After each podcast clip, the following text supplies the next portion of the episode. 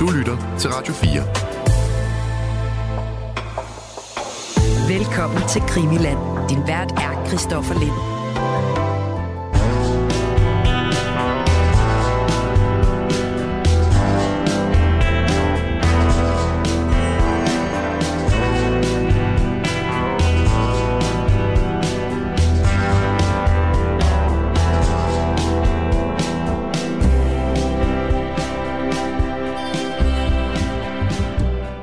Her, det er det femte afsnit om, øh, om Charles Manson. Anledning, hvis man kan kalde det det, det er, at uh, Leslie von Houten, en af dem, øh, der blev dømt sammen med øh, Charles Manson for øh, flere mor.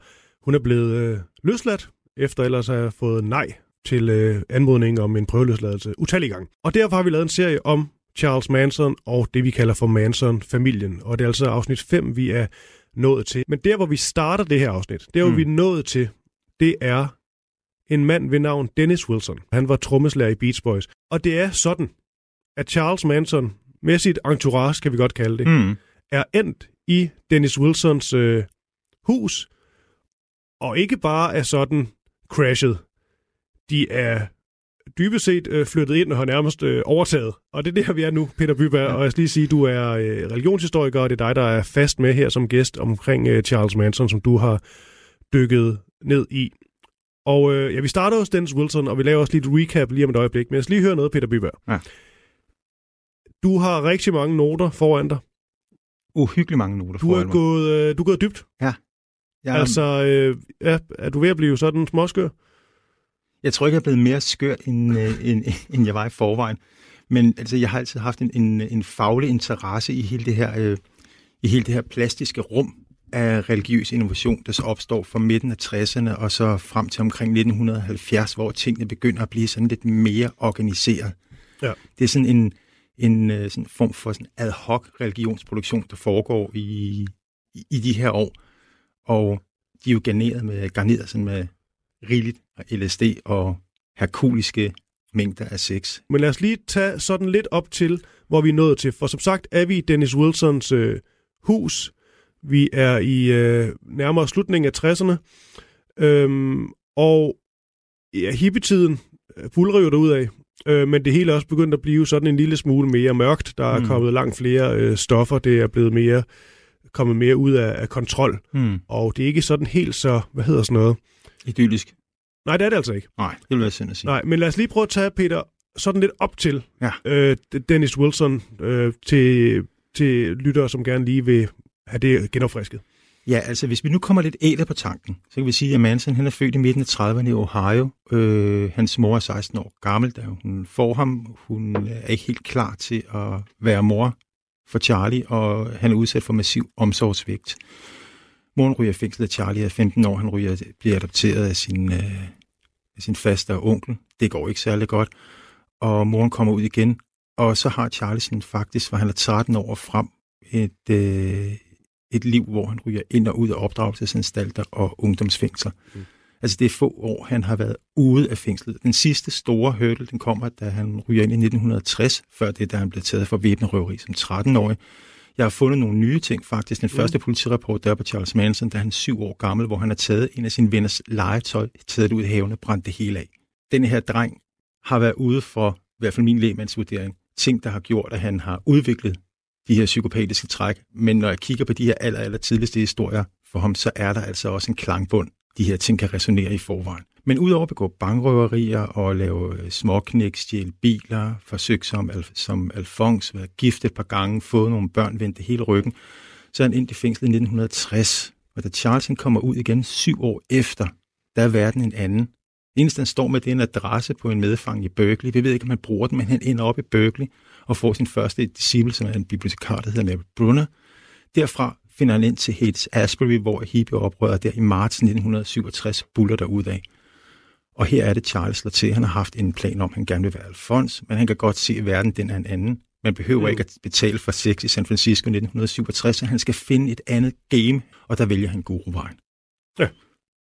Og så bygger han denne her familie op og rækker rundt med dem, og de er så der, hvor vi er kommet til her. Og det er jo mm. det, han gør. Han får det her, øh, den her minibus, eller folkevognsrobrød, hvad nu skal kalde det, øh, og simpelthen samler folk op på vejen. Mm, ja. Og det er jo også, og det er jo så dem, der simpelthen med øh, til, øh, jeg faktisk finder Dennis Wilson, det er jo to af hans, hans følgere, der gør mm. det, og så bliver inviteret derhjem, og det hele er meget sådan, I kan da godt lige komme og crashe hos os, og, og så er det jo så der nu, hvor mange mennesker er vi snakker vi en 20 personer eller sådan Ja, det er omkring, øh, det er omkring 20 personer. Det, det er jo sådan lidt svært at finde ud af, fordi det hele ja. fluktuerer, men der er det her interview, som Dennis Wilson han giver til et magasin, der står der sådan, jeg bor sammen med 17 kvinder. Og ratioen i Manson-familien, den er 1 til 5. Altså, der er fem kvinder for en mand. Der er en stor, stor overvægt af kvinder i, i Charles' entourage. Der er nogen, der er også pladeskabs, pladeselskabsfolk, også øh, musikere, også øh, Beach Boys selv, som er trætte af, af Manson ret øh, tidligt. Mm. Men Dennis Wilson ser, øh, i hvert fald i første omgang, et stort mm. lys i, øh, i Manson. Og Charles Manson har ingen intention om at Nej, altså, altså, Charles, han har ingen planer om at smutte for Dennis Wilson. Altså en gang imellem, så tager han øh, familien, og så kører de ud på Span Range, som er den her øh, western-kulisse by, som, øh, som Charles han har fået en kontakt til. Så hænger de ud i det et par dage, men aldrig længere, fordi Charles han vil være tæt på Dennis hele tiden, fordi han kan skaffe ham de her øh, pladekontrakter. Ikke? Altså det Charles han kan bidrage med, udover øh, kosmiske sandheder, det er, at øh, han arrangerer orker og typisk så starter sådan en orke med, at kvinderne klæder sig af og lader som om, øh, de er feer. Og så bagefter så jager de mandlige gæster i villaen rundt, og når de så har fanget kvinderne, så bliver de belønnet med sex. Det her, den her fest, den kører bare. Men øh, folket på øh, Brother Records, de kan simpelthen ikke forstå, at Dennis ikke skiller sig af med ham. Og de tænker, at Charles, han er, han er sgu en skummel fyr. Så de hyrer en privatdetektiv til at lave baggrundstjek på Charles Manson. Og der finder de ud af, at Charles Manson er altså ikke bare en eller anden glad hippie, men han er altså en kriminel. De præsenterer Dennis for de her ting, ikke? og siger sådan, prøv at høre, øh, Charles, han er altså hardcore vaneforbryder. Men Manson har fortalt det til Dennis, og Dennis synes bare, at øh, Charlie han er cool, han er en outlaw, så de har den stik modsatte øh, effekt på Dennis Wilson, da han bliver øh, præsenteret for de her data, som privatdetektiven har samlet ind til, at den er god nok. Charles er the real deal. Ikke? Han er virkelig, virkelig cool. Ikke? Og i det her miljø, der er det jo også sådan, at øh, de der rockstjerner, de vælter ind og ud af husene på hinanden, mm. øh, hos hinanden. Og, og, hver gang der, og hver gang der kommer nogen af de her folk, der måske kunne være et eller andet med musikken, eller rent faktisk er kunstnere, ja. så står Charlie klar med gitaren til at spille sin, øh, sin nummer for dem. En af dem, der kommer forbi, det er Neil Young. Mm. Han sidder faktisk og, og jammer med, med Charles Manson. Og Neil Young, han synes faktisk ikke, det lyder helt dumt. Og det går så langt, at han får overbevist en talentspejler for Warner Records, om han måske lige skal, skal høre på Charles nummer, men det fører ikke noget med sig, ligesom alle de andre gange.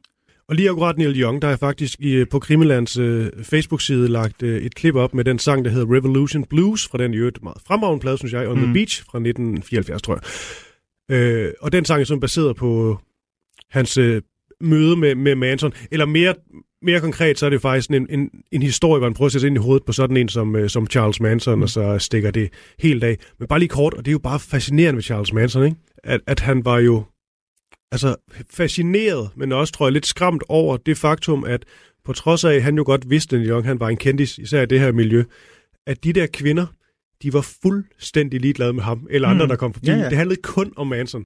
Ja, og det siger også et eller andet om, øh, at Charles Manson som en ekstremt dygtig manipulator. Mm.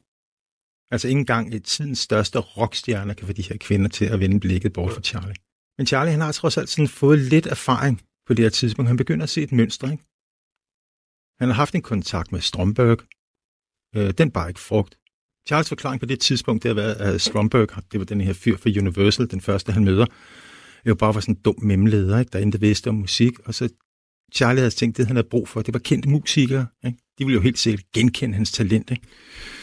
Det har jo så heller ikke rigtig ført noget med sig. Så nu er Charles forklaring, at musikerne jo godt kan høre, at han er genial. Mm. Men de har ikke magten til at få ham signet. Derfor skal Charlie noget højere op i underholdningsindustriens fødekæde, for at det kan lykkes. Og gennem sit bekendtskab med Dennis og Jacobson, så er han ret sikker på, hvem det kan være. Nemlig en mand, der hedder Terry Melcher. Du lytter til Krimiland på Radio 4. I 1968, der kunne Terry Melcher nærmest gå på vandet. Han er søn af skuespillerinden Doris Days, og han er født ind i Hollywoods elite. Da Terry er 22 år gammel, der er han blevet hyret af Columbia Records som producer. Og da Columbia Records de skriver kontrakt med de her nymodens langhårede band, som ingen kender, men som hedder The Birds, der var Melcher blevet sat til at producere dem af den ene grund, at han var den yngste ansat i Universal, og man derfor regnede med, at han ville have en bedre kommunikation med bandet. Men Melcher, han gør altså mere end det. Han producerer faktisk et sindssygt god plade. Blandt andet nummeret Mr. Tambourine Man fra deres debutplade, som bliver en gigantisk succes. Det er noget, man godt kan lide i pladebranchen.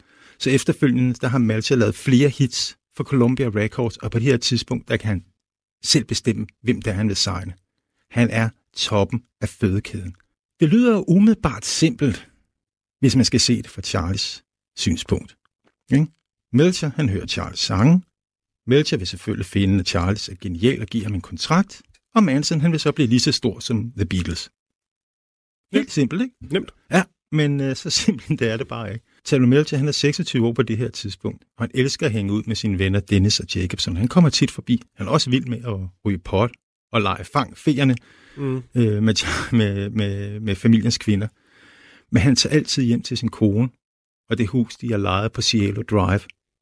Det er en adresse, vi kommer til at høre mere om i nogle senere ja, det afsnit. Ja. Som pladeproducent, der er Melcher benhård. Han er fuldstændig ligeglad med talent, eller hvorvidt han kan lide en kunstner eller ej. Det eneste, han går op i, det er bundlinjen. Kan kunstneren sælge plader, eller kan kunstneren ikke sælge plader? Charlie, han kan simpelthen ikke helt forstå, hvor, hvorfor han ikke bare kan møde øh, Melcher, så Melcher kan høre, hvor genial han er, og så underskrive den der kontrakt med Jacob, som fortæller ham, at øh, den rette taktik er, at Melcher lærer at kende Charles først. Og hvis Charles så er heldig, så efter et stykke tid, så vil han selv spørge, om han må høre hans musik. Han kommer og hænger ud, men på, i, i Dennis' hus, men han inviterer aldrig nogen sin Charles med til sin berømte privatfeste på Silao Drive, og han lader ham heller aldrig nogensinde komme ind i hans privatsfære. Det nærmeste Charles han kommer på Melcher, det er en dag, hvor han parkerer op foran hans hus, fordi at øh, Dennis Wilson har givet Melcher et lift. Charles han er med i bilen, men Melcher han lukker bare porten og går ind. Charles han ved godt, hvorfor at de ikke kommer med ind. Det er fordi Melcher ikke vil have noget med Charles at gøre. Der er ingen tvivl om, at Charles har følt sig afvist. Mm. Og hvis der er noget, Charles ikke kan holde ud, så er det folk afviser ham. Det han gør, det er, at han finder steder, der repræsenterer afvisning, og så slår han til der. Ja. På samme måde som da han øh, øh, myrder La Bianca, så er det ikke i det hus, han har besøgt, men han har besøgt nabohuset. Mm. Det er simpelthen sådan rent topografiske ja. steder, der symboliserer afvisning for ham, han rykker ind på ja. og slagter. Nå, men i den her periode, der snakker Charles Dennis om, at de skal prøve at skrive lidt nummer sammen. Altså, Dennis han opfatter sig om, at han måske kan få lidt sparring fra en god ven, men altså, Charles han har en noget anden opfattelse. Han tolker sig som om, at han nu er blevet hyret til at være sangskriver for Beach Boys, og han begynder straks at skrive nye numre. Et af dem hedder Garbage Dump, og er en hyldest til familiens praksis med at skræde. Men Charles skriver også et andet nummer, der siden han kommer til at få en lidt større betydning, og som bliver spredt ud til flere mennesker om end i en lidt anden udgave. Nummeret hedder Cease to Exist, og er en hyldest, Charles skriver til sig selv og sine kosmiske belæringer. Pretty girl, pretty, pretty girl.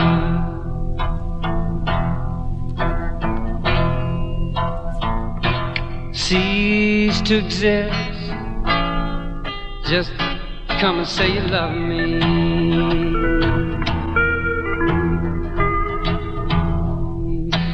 Give up your world. Come on, you can't be. I'm your kind. Oh, your kind. Senere i livet, der har Charles udtalt, at sangen blev skrevet til de andre medlemmer af Beach Boys og handlede om, at de skulle opgive deres ego og finde hinanden igen som et samlet band, men altså det er løgn. Sangteksten handler helt tydeligt om en kvinde, der skal opgive sit ego og underkaste sig tekstens jeg. Med andre ord, det her, det er Charles Manson opus Monterandi, der bliver sunget. Charlie han giver sangen til Dennis, og så siger han, at øh, Dennis godt kan ændre lidt på melodien, men teksten, den må han ikke røre ved. Charlie han fortsætter med at groome Greg Jackerson Det er måske ikke lykkedes ham at skaffe Charlie de kontakter, han har brug for, men Jacobson kender mange mennesker i branchen, og alle hans muligheder er langt fra udtømt, så Charles han bider ligesom ved stadigvæk. Og Jacobson han er stadig glad for Charlie, og især Ruth Ann og de andre kvinder. Men han begynder også at fornemme, at Charles han har en mørk bagkant. Det ulmer ligesom lidt i mm. kulissen. Kvinderne, de forguder Charlie, men de er også bange for ham. Og Jacobson han har lagt mærke til, at når Charles han retter på kvinderne, så går der ofte et nervøst spjæt igennem kroppen på dem. For at gøre Charles glad, men måske også for at høre, hvordan Charles sang egentlig lyder, hvis man optager dem, så booker Jacobson tid i et lille studie. Charlie han tager familien med. De optager en 10-12 sange, hvor kvinderne synger kor på et par af dem. De får lavet en række kopier, som de så kan give til folk, som kunne være interesseret i at høre Charles sange. Alle, der hører de her optagelser, de betakker sig. Der er simpelthen ingen, der vil have med det at gøre. Man kan så forestille sig, at Charles vil begynde at tænke, at øh, det kan godt være, at jeg er så god, som jeg selv opfatter det. Intet kunne være mere forkert. Mm. Det rokker ikke ved Charles opfattelse af, at han er et geni. Det kan godt være, at de her folk ikke kan høre det, men det er fordi, de ikke fatter hans storhed. En dag, hvor Wilson blaffer hjem, det lyder måske mærkeligt, men det at blaffe er ligesom en del af hippiestilen. Mm. Der stopper der en smadret pickup truck og tager ham op. Bilen den tilhører den 21-årige Charles Watson. Han har været dygtig i skolen, men så var der sket det, som der er sket så mange gange før. Han havde opdaget stoffer, droppet ud og taget til L.A. Watson, han ved godt, hvem Dennis Wilson er. Han bliver en smule starstruck, da han møder ham, især da Dennis Wilson siger, at han ikke vil med hjem og chille med ham. Og der møder Watson så familien. Og han bliver meget imponeret. Han synes, Charles har alt, hvad man kan drømme om. Masser af kvinder. En hjemmestrikket filosofi, der handler om ikke at føle skyld over noget som helst. Og så har Charles alle de stoffer, han har brug for. Watson, han er lige det, som Charlie han har ventet på. Han er en mand, og han kan måske agere hans tro væbner. Og så samtidig så er han en dygtig mekaniker. Han er opvokset på en benzintank og har repareret biler, så længe han kan huske, så det er lige, hvad Charles har brug for. Der kan selvfølgelig ikke være to, der hedder Charles i familien, og der går ikke længe, inden han går under det navn, som offentligheden senere vil komme til at kende ham under, nemlig Tex Watson. Ted Watson han er så ikke den eneste disciple, der kommer i den her periode, og nu er det altså, Christoffer, mm. at det bliver lidt mærkeligt. Og vi skal holde lidt fast, fordi at det her er måske ikke det drabligste, vi kommer til at høre i denne her øh, fortælling. Men, men, det er, det, men, det er, men det er sæten gale med det mærkeligste. Altså, som lytteren måske kan huske, så var Ruth Anns far oprindeligt ikke lige frem begejstret for Charlie, da han havde groomet hans 14-årige datter til at stikke af og havde haft sex med hende. Det var dog blevet bedre, fordi sidst, da vi hørte om Ruth Anns far, det er i december måned 1967, hvor han høj på LSD stod og vinkede farvel til Charlie, som, kort for som han kort forinden havde stået med en pumpgun op i hovedet på og troede med at dræbe. Og nu står han altså ude foran Dennis Wilsons hus og er frisk på at blive et medlem af familien. Han hedder Dean Morehouse, og han er glad for stoffer. Og han er også mere end begejstret for Charles kvinder. Manson han nægter ham fuld medlemskab af familien, men Dennis han kan godt lide gamle Dean og hyre ham som sådan en kombineret visevært og handyman, og installere ham et lille skur ude ved svømmepølen. Morehouse, han har altså været noget af et syn i det her hus. Sådan forestiller sådan en 48-årig mand med topmave og hvidt skæg blandt en flok unge hippier.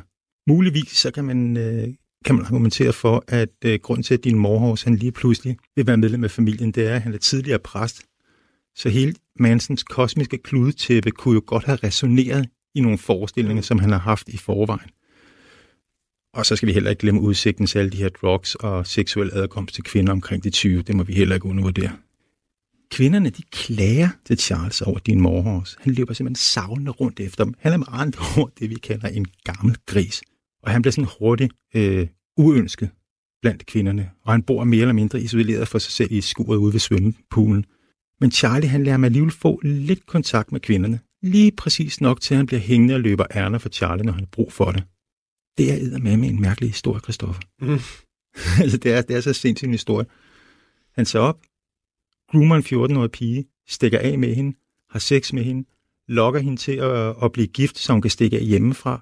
Faren finder ud af det, da Charles Manson kigger forbi, kommer og kører efter ham, stikker en pumpgun i hovedet på ham, Charles snakker ham ud af det, siger, at han er Jesus, smækker noget LSD i hovedet på gammelfar, kører igen, gammelfar summer lidt på det, finder ud af, hvor datteren er, kommer og vil være medlem.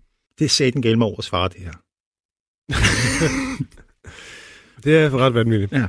Øhm, jamen, det er også en del af fortællingen. Ja. Der sker ting og sager, ja. som man øh, ikke sådan kan få til at give helt mening op i sit hoved. Ja. Men, men på den anden side, så bliver man også bare så rullet ind i den her fortælling, mm. at man sidst bare øh, accepterer, ja, at ja. øh, det helt kan ske. Ja. Dybest set. Charlie og familien, de tager mere og mere det hele som en selvfølge. Kvinderne, de går bare på hugs i Dennis klædeskab og syr kjoler hans tøj. Det er også Dennis, der betaler for de hyppige besøg til lægen, hvor familien og Dennis i tide og utide skal behandles for kønssygdomme. Og da Susan Atkinson får problemer med sin tænder, så er der også Dennis, der sidder tilbage med regningen. Dennis sender alle de her regninger videre til Brother Records, der kalder Dennis ind til et møde af brokker. De spørger Dennis, hvor længe han har tænkt sig at betale for det her bundbeskidte hippegratister. Det har Wilson ikke noget svar på, men han ved ingenting. Charlie han har ikke tænkt sig at smutte, før han får en kontrakt med Brother Records. Wilson han ved godt på det her tidspunkt, at det er meget sandsynligt, at det kommer til at ske, men det er ikke noget, han har fortalt Charles. Dennis han lader bare det hele fortsætte. Charles er jo interessant, og pigerne er et sjovt selskab, så hvorfor egentlig ikke bare lade det fortsætte, som det plejer? Men Charlie, han har et problem. Han er sektleder af Manson-kulten, og enhver kultleder med respekt for sig selv har en kerneopgave. Han eller hun, det er dog oftest en han, skal sørge for, at det vedbliver med at være interessant at være med i kulten. Der skal være en eller anden form for fremdrift mod et eller andet mål. Mm. Altså med andre ord, en kultleder, han har ansvaret for underholdningen. Stillestand, det er farligt, fordi det kan få disciplene til at stoppe op og tænke over tingene, og måske opdage deciderede fejl ved deres leder. Lige nu, der er alt godt, men sker der ikke snart noget nyt, så kan det godt skabe problemer for Charles guru-status. Charlie han har brug for at opfinde en ny mission, for at give sin disciple nye oplevelser, og omkring slutningen af maj 68, der har han en plan. Han kalder familien sammen og fortæller dem, at de skal være sammen for altid, og derfor så behøver de et permanent hjem. Han udnævner Susan Atkins, der er 4-5 måneder inde i sin graviditet, til at lede en ekspedition til Mendocino County for at lede efter et egnet sted, og hun skal tage Pat, Yeller, Mary Brunner og Little Pooh med sig. Charles siger, at de kan tage skolebussen og rapportere til ham løbende. Charlie signalerer med den her manøvre, at den luksuriøse tid, de har tilbragt med Dennis Wilson på et tidspunkt vil slutte. Den her ekspedition, den ender galt. Susan Atkins og hendes gruppe, de leger et hus i en lille by, der hedder Philo. Vi snakker et indbyggertal på 200 mennesker. Mm. Og der går ikke ret længe, før bekymrede, bekymrede forældre begynder at kontakte lokale politi og klage over, at byens unge bliver tilbudt stoffer af en gruppe unge kvinder, der har lejet sig ind i det, de kalder hippehuset. På vejen af en bekymret mor, der rykker det lokale politi så ud, og der finder de den her mors 17-årige søn skudt helt af på LSD. Susan, Mary og Pat og de andre, de bliver arresteret for narkobesiddelse, og politiet de tager også Pubi og sætter ham i familiepleje. Charlie han står nu med et logistikproblem. Han skal sørge for at få Atkins og company ud af subedasen, men samtidig så skal han fortsætte Groom, Wilson og Jacobson for den her pladekontrakt. Charlie han ringer til sin ven, hvis man kan sige, at Charles han har sådan en, mm. Bobby Beausoleil, og spørger, om han kan tage op til Philo og forsøge at redde tråden ud. Bobby Beausoleil han siger, at han kan give det et skud. Han tilbringer alligevel sommeren med at køre op og ned af Kaliforniens kyst i sin pickup truck og camper rundt omkring. Han er stadig sammen med sin kæreste Gail og Gypsy, men der er stødt en tredje pige til Bobbys gruppe. Hun hedder Leslie van Houten og er 18 år gammel.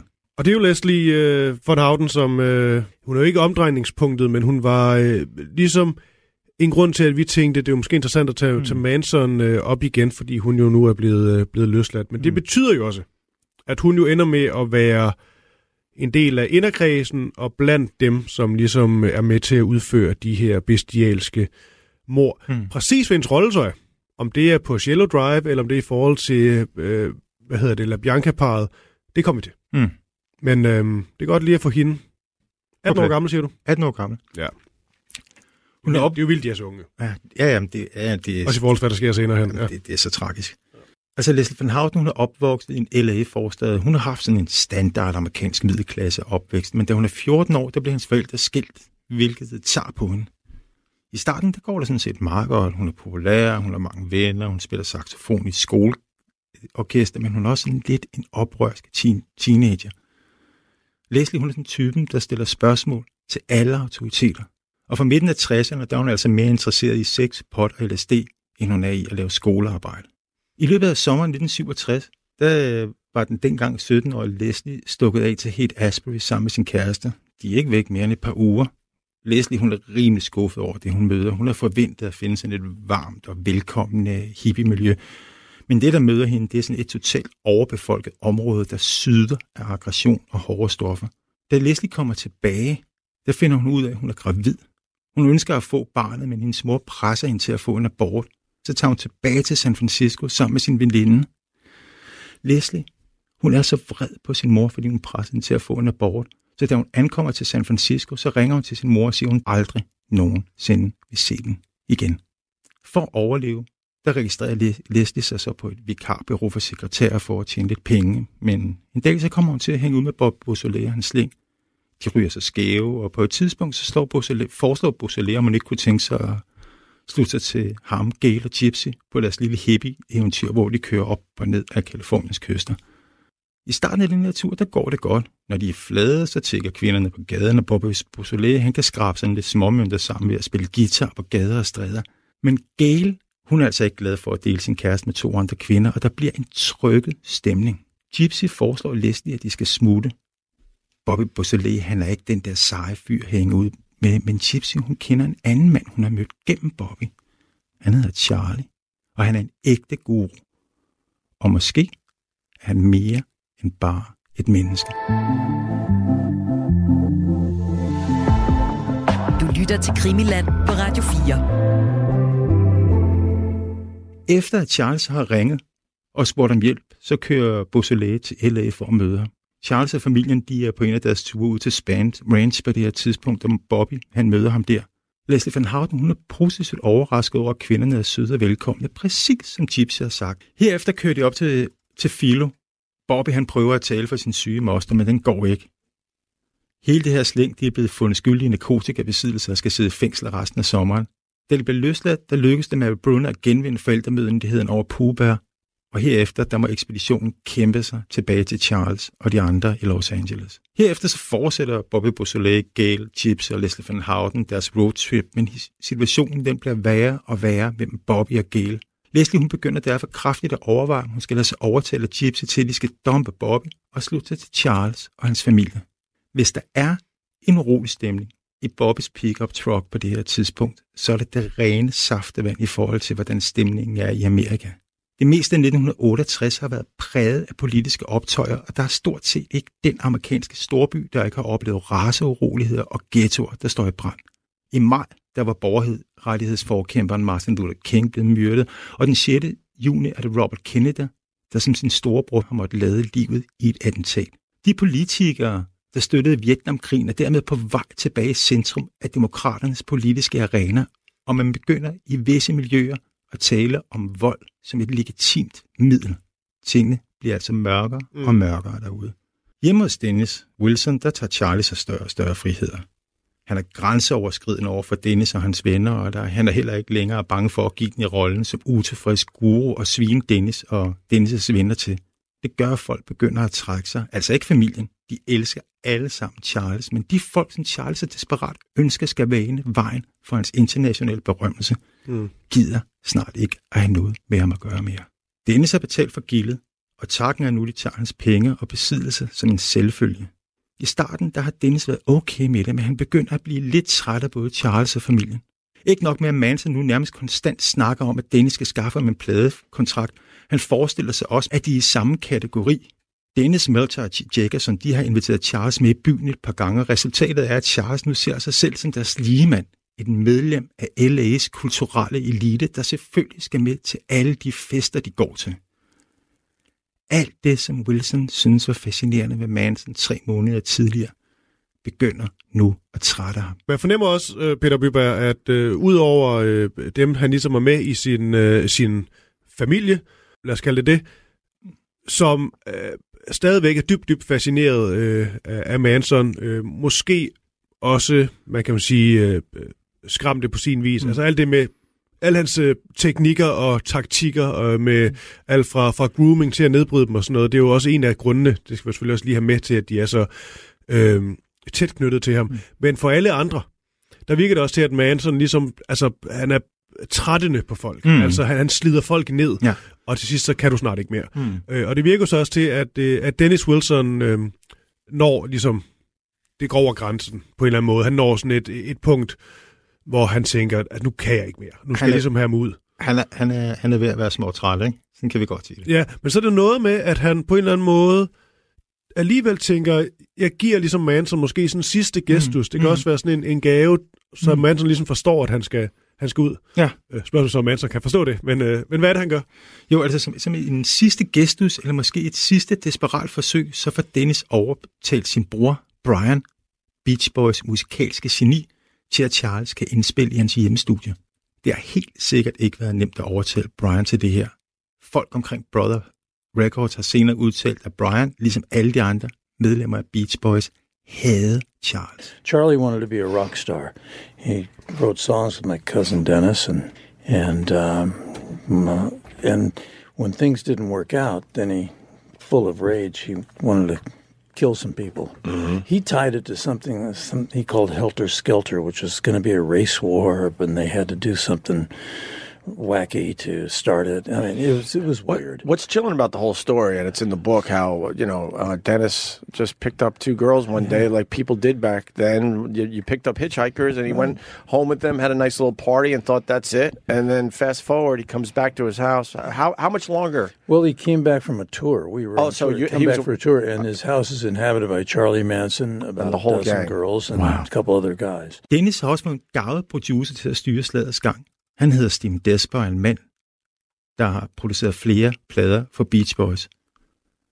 Inden de skal optage, så ringer Dennis til, til Steven og fortæller ham, at han skal glemme alt det negative, han har hørt om Charles gennem Brother Record. Desper, han er vant til Brian Wilson, der på det her tidspunkt altså gør rigtig mange mærkelige ting, og ikke vil indspille i andet end pyjamasbukser for eksempel. Så han tænker, det kan ikke være så slemt, ikke? men uh, der kommer han til at tage fejl.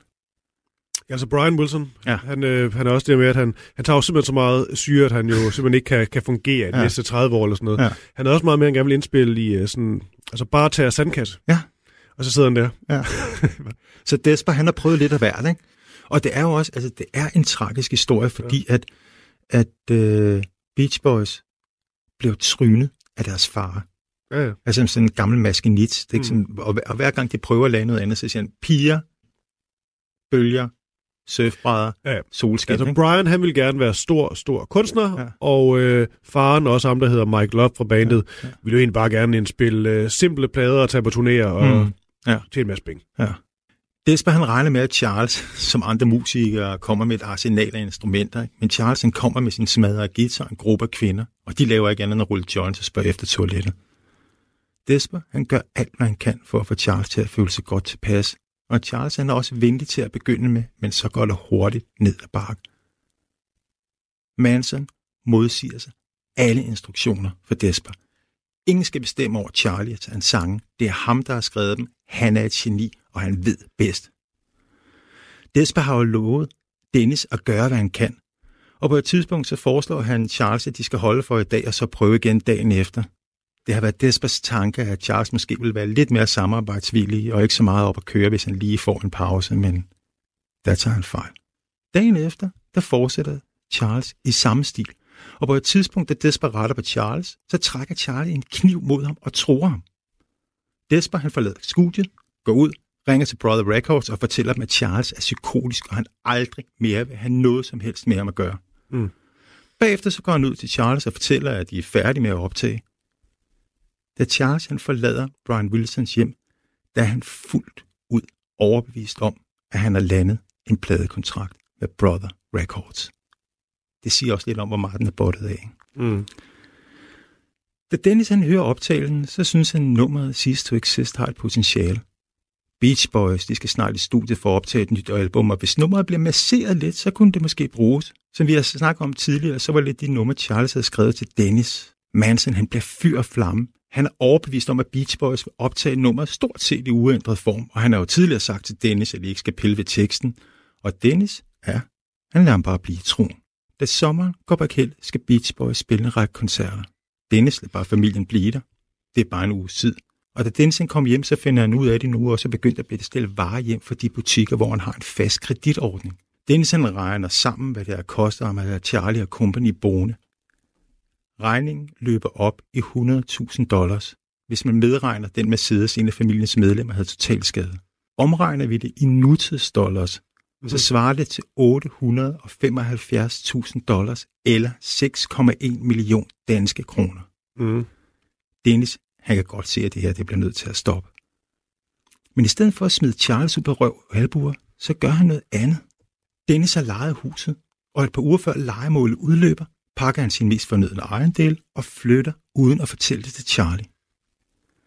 Da ejeren af det her hus et par uger senere køler Charlie på porten, er det ubelejligt, men det er ikke en katastrofe. Charlie ved nemlig, hvor de skal tage hen. De skal tage ud til den ranch, som familien engang imellem har taget ud på for at blive et par, gare, par dage. Nu skal de bare overtale den blinde, 79-årige, smådemente og halvblinde ejer George Span til, at de må blive der permanent, hvilket Charles ikke regner med bliver et problem. Familien, de griber, hvad de kan af værdier for Dennis hus. Per blandt sådan et par guldplader med Beach Boys, hopper ud i bussen. Vi er nu i august måned 1968, og familien kører afsted mod Span Range.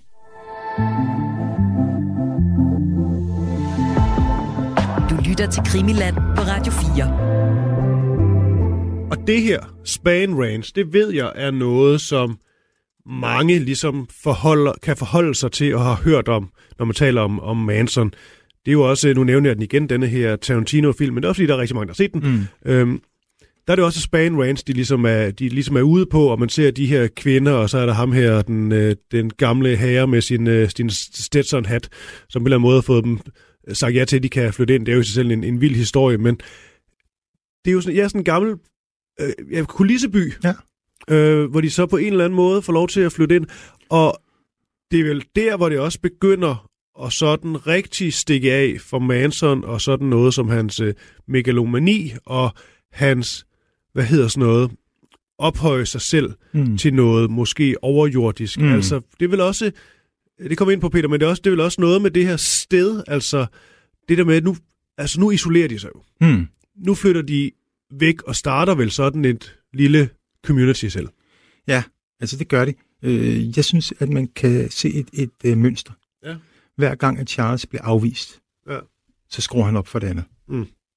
Og det vil vi også se senere hen. Altså, der er simpelthen en, en, en form for sammenhæng imellem de to ting. Men skal vi livet på Span Range? Ja, livet på Span Ranch. Altså kort kan man sige, at øh, Manson har jo fundet den her ranch på et tidspunkt, hvor at de var ude at køre. Vi har tidligere snakket om, at de er på sådan en, en lejretur, og de bliver fængslet, og bussen bryder sammen. En af pigerne siger, jeg kender en fyr, der kan fikse den, og det er på den måde, han har fået kontakt med Span Ranch. Og nu tager de så derud permanent til den her, det her sted, og de øh, prøver at overtale George Span til, at de kan bo der, og det går han med til, mod at de arbejder det Charles han gør, det er, at han installerer Lynette Fromey som hushjælp for Span, der bor sådan i et hus for sig selv. En del af det job, det indbefatter også, at, at uh, Lynette Fromey skal have sex med ham. Og det gør hun uden at kny. Altså den her unge kvinde har sex med den her 79-årige gammel mand. Og det er der, hun får sit øh, øgenavn Squeaky, fordi hun viner højt, når Span niver hende i ballerne, hvilket han godt kan lide. De starter med at flytte 18 mennesker ud på branchen, men kort efter så er familien vokset til 35. Charlesen siger til, øh, til George Span, at det er bare et par venner, og de snart smutter igen. Span, han aner simpelthen ikke, hvad der er, der foregår.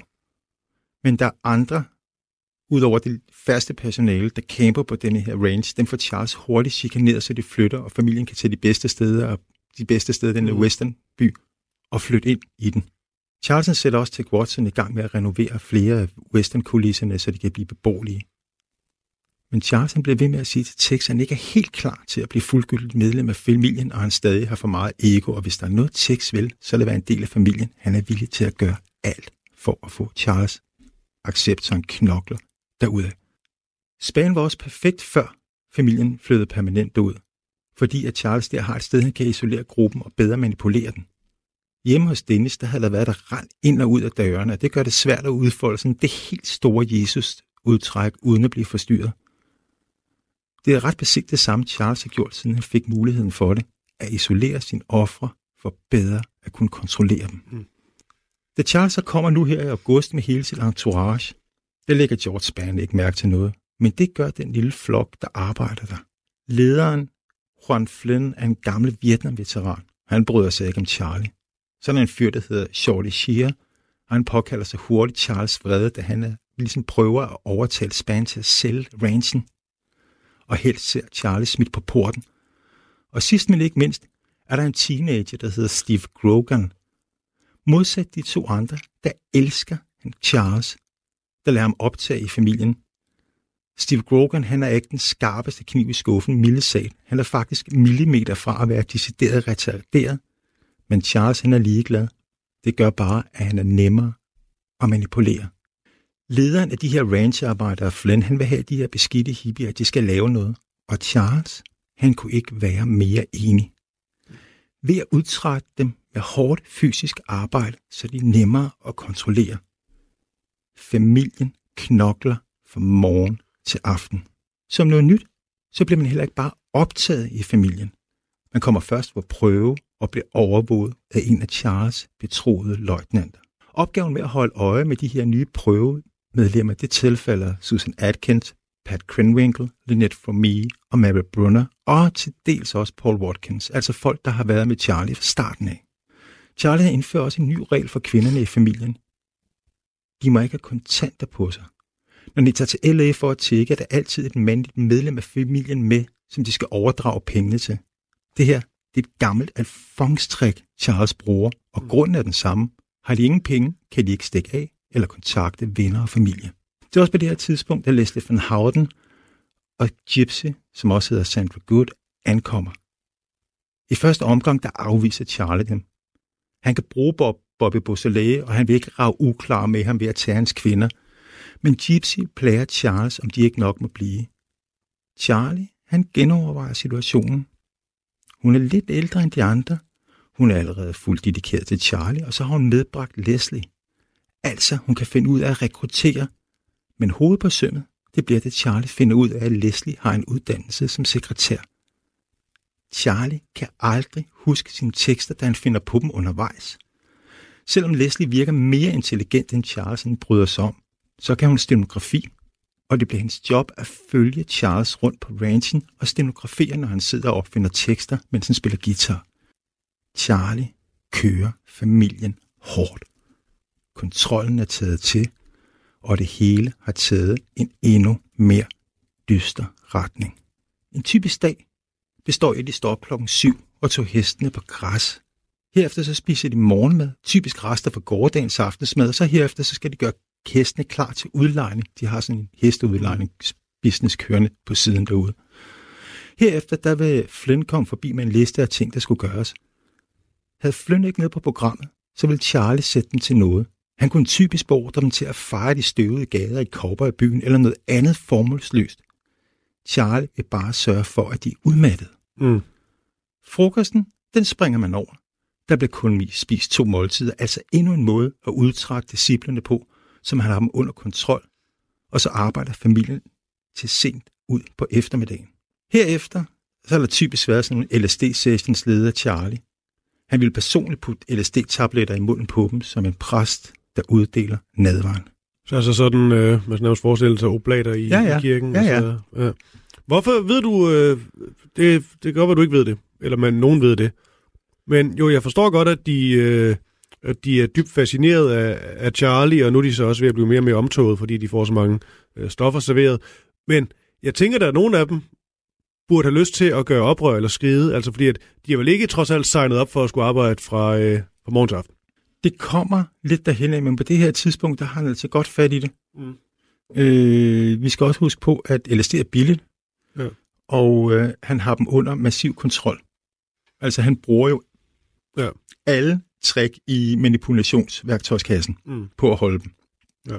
Og det er derfor, at han sådan set kan holde dem i den her periode. Og selvom han Charles han uddeler det her LSD, ikke, som en præst, så betyder det ikke, at han selv tager det. Nogle gange så undlader han at tage LSD, så han bedre kan manipulere med dem. Når stoffet så begynder at virke, så vil Charles tale sig om sig selv som den genkommende Kristus. Og flere gange har folk fortalt, så står han også med armene ud til siden og genopfører korsfæstelsen for familien, mens de er skudt af på syre. Så det har fået et nyk opad, kan du godt sige. Ikke? Det er også kvinderne, der står for at skaffe mad, typisk ved at skræde og hostler til det. Men der er sket noget nyt. Kvinderne, de laver mad, det har de altid gjort først. Men mændene, de spiser først, og kvinderne, de tager opvasken. Charles kvinde havde altså lige fået et tak op. Før i tiden, der har de spist sammen som en familie, men nu spiser mænd og kvinder ikke længere sammen. Mm. Charlie han begynder også at tale i lignelser, ligesom Jesus. Han er altså ikke kun skruet op for den sociale kontrol af dem, men også sin egen guddommelighed. Mm. Efter aftensmaden, så vil de typisk være samles sig alle sammen. Og så enten så vil de synge Charles egen sang, eller også så synger de sange for Beatles Magic Mystery Tour, eller hører pladen igen og igen og igen. Det er Charles, der bestemmer, hvad det må lytte til. Det begynder han også at kontrollere på det her tidspunkt. Ofte så har folk så sex enten om eftermiddagen eller om aftenen, eller efter Charlie har prædiket. Mænd og kvinder, de skal have tilfældig sex med hinanden. Charlie, han har altid forbudt folk i familierne danne par, men nu er der kommet undtagelser. De medlemmer af familien, der er på prøve, de får tildelt en partner for en tidsbegrænset periode, og altid en af Charles mest hengivende følger. Grunden er, at de her mest dedikerede følgere så kan afrapportere til Charlie, hvis de nye medlemmer ikke er blindt dedikeret. Når der er gruppesex, så styrer Charles nu fuldt og helt slagets gang. Før tiden, der gjorde han det en gang imellem. Nu er det konsekvent. Han bestemmer, hvem der har sex med hvem, og hvad de skal gøre. Nogle gange så klæder kvinderne sig ud som feer og leger, at de flyver rundt. Charles han er glad for det her fe-tema. Charles han siger også flere gange under de her LSD-sessions, at det ikke er utænkeligt, at kvinderne på et tidspunkt vil udvikle vinger, ligesom feer. I det hele taget så er Charles ret vild med det her elver fe-tema. Hvis lytterne ligesom prøver at huske tilbage, så kan vi jo tænke tilbage på sommeren 1967, hvor det, han tager Mary Brunner og From Me ud i skoven, hvor de leger de feer, Charlesen sidder og spiller på sin fløjte. Og de er også gang i det her tema, da de hænger ud hos Dennis. En anden ting, som Charles han finder på, det er, at når familien møder Charles, så skal de stoppe op. Charles han vil så begynde at lave sådan en masse altså gestikker og grimasser, som de skal efterligne simultant. Og hvis det ikke lykkes for dem, hvilket det sjældent gjorde, så var det fordi, de havde for meget ego. Men Charles han roser os. Han er meget opmærksom på, hvor meget tugt de enkelte medlemmer kan klare uden at gå i stykker. Mm. Når de er på randen af sammenbrud, så vil Charles få øje på det og komme hen og være venlig og omsorgsfuld. Der er flere tidligere medlemmer af familien, der senere har fortalt, at Charles han havde en ekstrem timing, når det galt omsorgsfulde berøringer. Han kan stryge folk blik på armen eller nænsomt fra en hårdtogt væk fra deres ansigter og tale til dem, hvis situationen krævede det. Så han er sådan, psykopatisk god til at aflæse mennesker i de her situationer. Charles han forbyder også alt, hvad der hedder uger og kalender. Han forklarer det med, at han ikke vil have, at familien skal fokusere på alt det, der er ud over nuet. Men det er klart endnu en manipulationsstrategi til at fjerne dem fra omverdenen. Han forbyder også briller. Det syn, man er blevet tildelt, siger Charles, det er det, som er meningen, man skal betragte verden med. Og så forbyder han bøger. Han siger, at forfattere er onde mennesker, der prøver at udøve tankekontrol. Og han går så langt, som han på et tidspunkt kalder familien sammen og afholder en bogafbrænding. Der er dog en undtagelse. Charlie har en bibel. Det må man jo ikke brænde. Ej, eller sindssygt. Den skal han bruge. Den skal han bruge. Ellers så kommer de danske myndigheder sgu... Ja, ja. Det må man ikke længere. Nej. Men det er jo lige en ting, øh, Peter, det er jo rigtigt det her med, øh, eller rigtigt, det, det er jo selvfølgelig øh, noget andet nu, hvor, hvor du kan få øh, nyheder skudt ind, mm. hvis du bare lige åbner, øh, åbner for din, øh, din browser. Mm. Øh, det er selvfølgelig noget andet dengang, men det er bare, når man, vi jo også har talt om andre øh, sekter og sekteriske bevægelser og sektledere og alt det her. Øh, og det her med at ligesom selvfølgelig lave sådan en omskab, hvad hedder det, man kan sige, isolere folk, øh, men også det her med netop at gøre, så ens følgere ikke måske må følge med i nyhedsstrømmen, mm. eller få viden andet end den, som guruen dybest Ja. set, øh, se- set giver dig, mm. Og så måske ja, netop noget, noget bibeltekst, eller hvad det mm. kan være. Så det var en meget klassisk, det her, han, Ja, ja, han det er helt, klassisk, helt klassisk øh, Ja. ja. guru-stil, han Ja, men, kører. altså, men en bibel må der gerne være der. Charlie må have en bibel. Ah, okay, ja. Kun ham. Det er den eneste bog. Ja. Charlie han blev også mere og mere voldelig over for familien. Tidligere der har der været noget, der kun har været få, der i den eneste cirkel, der har, har vidst. Men nu afstraffer han folk i alles påsyn. Eksempelvis når Charlie han holder de her LSD-gudstjenester. Tidligere der har de her gudstjenester været præget af, at Charlie han prædikede, at folk skulle være frie og udfolde sig, som det passede dem. Men nu begynder han at anvise en plads, de skal sidde på, og som de ikke må forlade. Og hvis en af medlemmerne af familien rejser sig under det her trip, uden at have fået lov af Charlie, hvilket kan ske ret nemt, hvis du skulle af på LSD, ikke? så vil Charlie resolut fare hen og slå med et knytløsende i ansigtet, eller tage en stol og smide dem ned over hovedet på dem. Dennis Wilson, der er lettet over at slippe for Charlie og hans company på daglig basis, han begynder at kigge forbi en gang imellem. Han er altid frisk på at dolere lidt penge, og han er også altid frisk på at have sex med kvinderne. Han fortæller Charlie, at Beach Boys vil optage She's to Exist. Det er ikke lige, hvad Charlie selv synes, han har fortjent, men det er dog en start. Når folk hører sangen, vil de erfare, at manden bag nummeret er et musikalsk geni, hvilket vil føre til, at folk vil flokkes om ham for at skrive en pladekontrakt. Terry Melcher og Greg Jackerson, de kigger også forbi. Melcher, han har endnu ikke vil høre Charles musik, og Charles han forsøger at holde sig i skinnet, og ikke presse. Jacobson, han mener stadig, eller at der er et eller andet over Charlie. Måske ikke som musiker, men der kunne gemme sig en god dokumentarfilm om hans livshistorie og familie. Han går tit tur med Charlie, så spørger ham ud om hans liv. Charlie fortæller, at hans far har forladt ham. Det er sandt nok. Og hans mor har været prostitueret som teenager. Det kan vi faktisk ikke dokumentere, men er højst sandsynligt et udslag af Charles kvindehed. Charlie fortæller også Jacobson om The Insane Game, og hvor let det var for ham at skifte personlighed på et splitsekund, alt efter hvad situationen krævede af ham. Jacobson har set Charlie gøre det flere gange. Han er faderlig og streng over for sin disciple. Han var tilpas føjelig og slisk over for George Spann, Dennis Wilson og Melcher, og så kunne han give den som fuldblåen redneck over for de bikere, der var begyndt at besøge ham på ranchen. Charlie, han kan godt lide, at der kommer bikere og hænger ud, både fordi de er gode til at reparere motorcykler og biler, og fordi han foretrækker mænds selskab frem for kvinder, og bikerkulturens kvindehad er mere tæt på Charles egne holdninger. Bikerne skal dog helst ikke komme for tit, fordi at de forventer, at der er øl på bordet til arbejde, og Charlie har som noget nyt også forbudt alkohol. At kvinderne skal have sex med hvem Charlie forlanger, det er der sådan set ikke noget nyt i, men Charlie behandler dem nu som prostitueret på et bordel. Det er dagligt, at der kommer folk på ranchen, som Charlie skal imponere. Og han beordrer nu kvinderne til at stille sig op på en række. Derefter beder Charlie sin gæster om at vælge, hvem de vil være sammen med. Og det er nøjagtigt den samme Mm. fremgangsmåde, du kan finde på flere bordeller. Hvis en af kvinderne nægter, så fortæller Charlie hende, at hun ikke har givet slip på sit ego. Derefter så vil han tvinge hende til at klæde sig af over for alle de tilstedeværende og overdænge hende med ydmygende kommentarer. Og kvinderne de lærer hurtigt, at de ikke skal blinke to gange, men uden tøven blindt gøre, som Charlie befaler.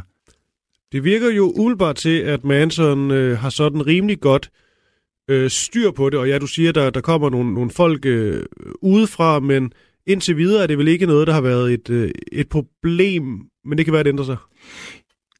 Jo, det er faktisk et problem, fordi ja. at øh, det her gemmerand, det gør, at, øh, at Charles han mister kontrollen. De her bikere, øh, de ligger og begynder at have sex med kvinderne, uden at spørge Charles om lov, for eksempel. Og øh, kvinden, kvinderne kan også få et lift med dem ind til L.A. Charles kontrollerer bilerne. Altså, så der begynder at være sådan nogle slip ud i samfundet rundt omkring, som gør, at Charles ikke helt har styr på butikken, som han plejer at have.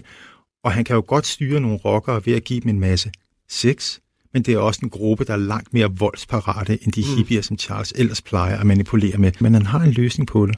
Charles har kigget på en range, som ligger 250 km uden for Los Angeles. Langt ude i Death Valley. Et sted, hvor det stort set er umuligt at komme hen. Og det er der, Charles vil tage familien hen.